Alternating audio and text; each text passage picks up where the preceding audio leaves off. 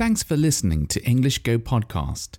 To listen without advertisements or to read episode transcripts, visit englishgo.co.uk for more information. I'm Sandra, and I'm just the professional your small business was looking for. But you didn't hire me because you didn't use LinkedIn jobs. LinkedIn has professionals you can't find anywhere else, including those who aren't actively looking for a new job but might be open to the perfect role, like me. In a given month, over 70% of LinkedIn users don't visit other leading job sites. So if you're not looking on LinkedIn, you'll miss out on great candidates like Sandra. Start hiring professionals like a professional. Post your free job on linkedin.com/people slash people today. One size fits all seemed like a good idea for clothes Nice dress. Uh, it's a it's a t-shirt. until you tried it on. Same goes for your healthcare. That's why United Healthcare offers a variety of flexible, budget friendly coverage for medical, vision, dental, and more. So, whether you're between jobs, coming off a parent's plan, or even missed open enrollment, you can find the plan that fits you best. Find out more about United Healthcare coverage at uh1.com. That's uh1.com. Many of us have those stubborn pounds that seem impossible to lose, no matter how good we eat or how hard we work out. My solution is PlushCare. PlushCare is a leading telehealth provider with doctors who are there for you day and night to partner with you in your weight loss journey. They can prescribe FDA-approved weight loss medications like Wegovy and Zepbound for those who qualify. Plus, they accept most insurance plans. To get started, visit plushcare.com slash weight loss. That's plushcare.com slash weight loss. I'm James, and you're listening to EigoGo Easy English Podcast. This podcast is for people who are studying English but maybe find television or films a little difficult to understand. If you can't understand every word or grammar point in these episodes, then please don't worry. If you practice listening to English every day, you will naturally become able to understand what I'm saying. Let's begin. Okay, I want to talk about the seaside or um, the beach. Uh, why do I want to talk about the seaside? Oh, yes, it's because, believe it or not, um, it's actually still summer here in England. Uh, those of you who are listening in England will know that it doesn't look like summer. It hasn't looked like summer for the past week, two weeks, week and a half, something like that. Um, clouds, rain, temperatures of around 20 degrees. You're not going to be going outside in a t shirt, put it that way. So, maybe I've just been uh, thinking of uh, the beach, thinking of sun, trying to imagine a, a warmer climate, a warmer uh, environment to try and cope with the uh, somewhat depressing uh, weather that we're having at the moment. Anyway, the beach, uh, the seaside. I remember it was always one of uh, the favorite, my favorite places to go uh, when I was a child, and I still enjoy going there. Maybe not as much as when I was a child, though. Um, English beaches are quite varied. Um, you get like uh, sandy beaches, very fine sand, and then you get sort of coarse sand, and you get shells and um, large stones. And some of the sand, you get different types of sand as well. Some of it's like a very nice whitish color, and some of it's like a more red, reddy brown, um, not so nice looking color. So uh, there are quite a few different types of beaches, uh, but for me, a beach. When I think of a beach, it's a sandy beach. I really do like like that sort of golden, sandy beach. I mean, the pebble beaches, so beaches with just made up of lots of small stones and a few shells. They are pretty to look at, but um, not so great for relaxing on. I like to lie down on the beach when it's sunny. Uh, not today, maybe. Uh, but lying down on the uh, on the pebble beaches is a bit uncomfortable. so you don't you don't tend to do that so much. Um, but anyway, uh, beach culture. I'd like to talk about English beach culture. I'm not. I'm, I'm guessing there's probably European countries and maybe America has a similar beach cu- culture, and uh, Australia's beach culture is a bit different to England. I think they've got more sunshine. Um, but I think our sort of beach culture, seaside culture, holiday by the sea culture uh, started around the Victorian era, the Victorian age. I'm nah, I'm gonna say that's around the 1800s, but I am very bad at uh, history, unfortunately. So if you really want to know the correct date, you might want to check that yourself. Sorry.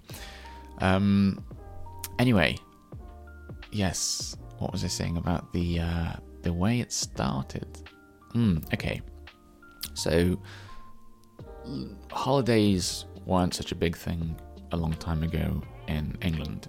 People just worked and worked and worked. And I think they worked on the weekends, and maybe at some point Sunday was a holiday, but uh, Saturday wasn't. Um, so the the weekend holiday didn't exist, I believe. Again, I didn't I didn't do fact checking for this episode, but I do think this is correct. I might check after this episode, and if it's um, if it's wrong, I'll have to delete the whole episode or something. So if you're listening to this, it's it's okay. It's it's all right. What I'm saying is true.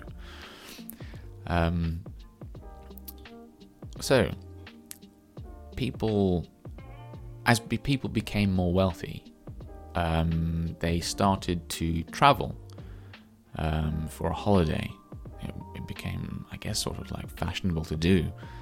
Uh, maybe some people did it to sort of show off their wealth. Maybe if you had a lot of holidays in the year, people would boast about it. Um, but it became accessible to people who were not so well off as well, not so rich. And uh, I believe it was quite common to travel by train. Um, but not, I mean, a long time ago, cars were not that popular, don't forget. So there was such a thing as like a day, day out, a day sort of holiday. And people could travel uh, to the beaches, um, seasides of England. They became like quite a popular travel destination for people looking to have sort of like a fun day out, I suppose, or maybe stay a few nights there. So, as these places became more popular, um, towns grew bigger around them. Um, people built property, houses uh, for people to stay in, maybe some guest houses and things like that, or hotels. So towns became bigger, and uh, entertainment was built at these places. And uh, one common form of, I believe, Victorian entertainment is the pier, which is uh, a long um, platform that stretches out into the ocean, sort of like a bridge, but it doesn't go anywhere. You can walk out a long way, and uh, it just comes to a, a dead end. Um, and at, at the end of the pier, you can just look off, look off the pier. I suppose so. Look out and uh, just view the sea from the end of the pier. Um, I think that's what piers were originally, mm, but then again, some of them, well, lots of them now have buildings on the piers. So maybe this was common back then as well. There are certainly still piers that exist that only have um, just just wood, wooden floors you can walk along, and no buildings on them. But but today, and maybe back then, uh, buildings were quite were uh, popular on piers. So now those kind of buildings are usually full of entertainment, like a game center, so arcade machines and uh, so on. But I think back then they would have had like uh, performances, like some live performance. I don't know, singing, uh, maybe some comedy acts and things like that. or maybe, I don't know, maybe even dancing in these buildings on the piers. Another um, sort of thing that's part of uh, English seaside culture is the donkey ride. And I, I don't know how this started, but um, it's I, actually in recent years I haven't seen um, donkeys so much at the beach as I used to. I used to see them more often, I think, but I'm sure they still exist in some places. Um, donkey rides, well, they're popular with children. So I remember as a child, um, there would be a person with some donkeys standing around on the beach doing nothing. And then your parents would take you up to this person and pay some money so that you could have a ride on one of the donkeys. So I think they had saddles on, um, so you could sit on their backs and hold on to something. And then this person would walk with maybe two or three donkeys, all of them with children on, usually sitting on top of them, and then just walk up the beach and then just walk back down the beach. And that was your donkey ride. And uh, it's quite a popular thing uh, with children. Looking back, I think it's perhaps a little dangerous. I mean, the height of a donkey is fairly high for a child to fall from, and I do. I don't remember it myself, but my parents told me that uh, one time this uh, the donkey I was riding started running away, and uh, the man who was looking after the donkeys had to chase after this donkey. Um, I think I probably just enjoyed it and didn't really understand what was going on. and but it must have been quite a funny image to see this um, donkey running down a beach and uh, a child sitting on top of the donkey, sitting on his back, uh, just enjoying the ride, I suppose. I was just um, thinking about the game centres I mentioned, which seem to be in lots of piers these days. And I suppose, okay, this isn't traditional um, seaside entertainment, but it's definitely current, a current form, modern form of entertainment. Um, at the seaside, it is very common in the English seaside or British seaside. It's very common to find um, buildings that house game centres um, just lots of arcade machines and those UFO machines, or are they like crane grabbing games? They're popular as well, and I don't know, all manner of uh, games and slot machines and things are uh, prevalent, are quite ev- um, available, uh, available in large quantities. at English seaside resorts. And uh, I should probably mention fish and chips quickly. Um, they're popular, well, they're popular all over the UK, but um, at the seaside too, that's quite a common thing, I should imagine. Like, you do see people buying fish and chips and then eating them on the beach which I have done myself.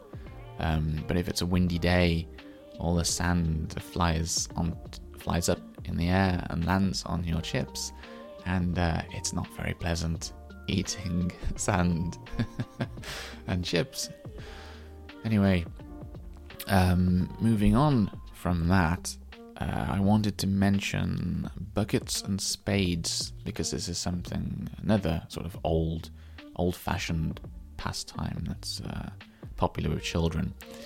Um, so you buy like a toy, like a plastic bucket and spade uh, for a child, and they just enjoy building sand castles.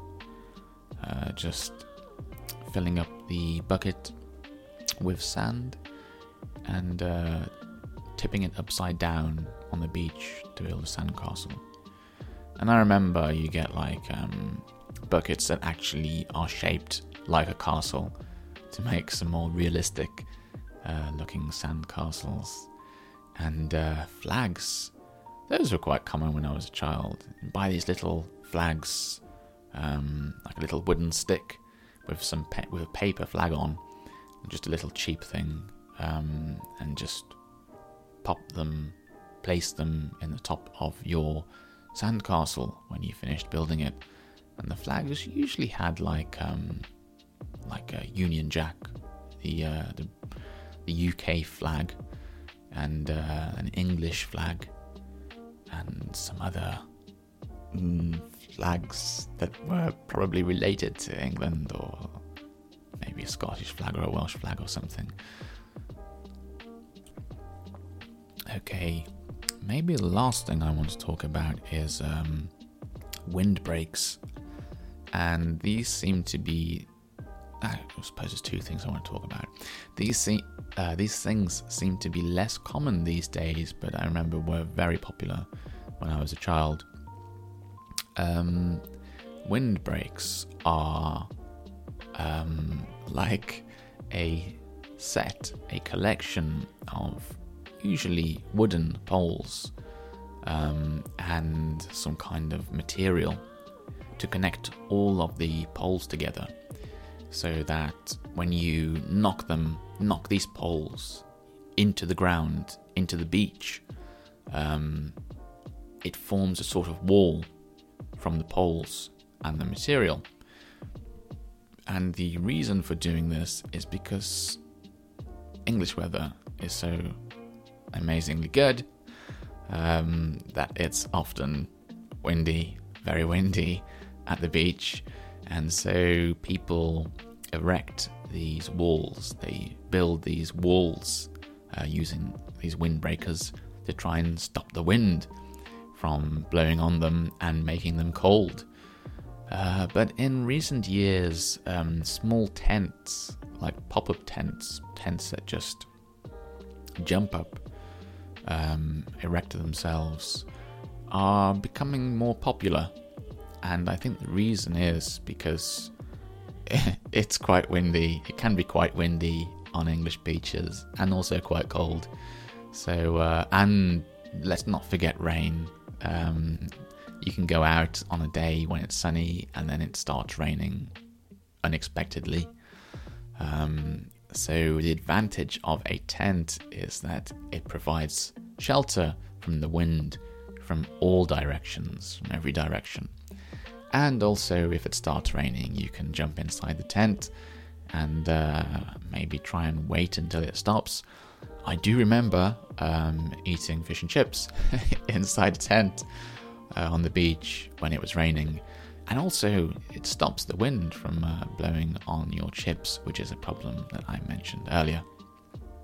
Anyway, uh, I should probably leave it there for today, as uh, we've long gone over 10 minutes by now. Uh, but I think I've mentioned uh, everything I wanted to about um, this sort of seaside experience you have uh, and on a beach, a UK beach, an English beach. Okay, so as always, I hope you've enjoyed the episode. Do have a lovely day, and I look forward to speaking to you again next time. Bye bye.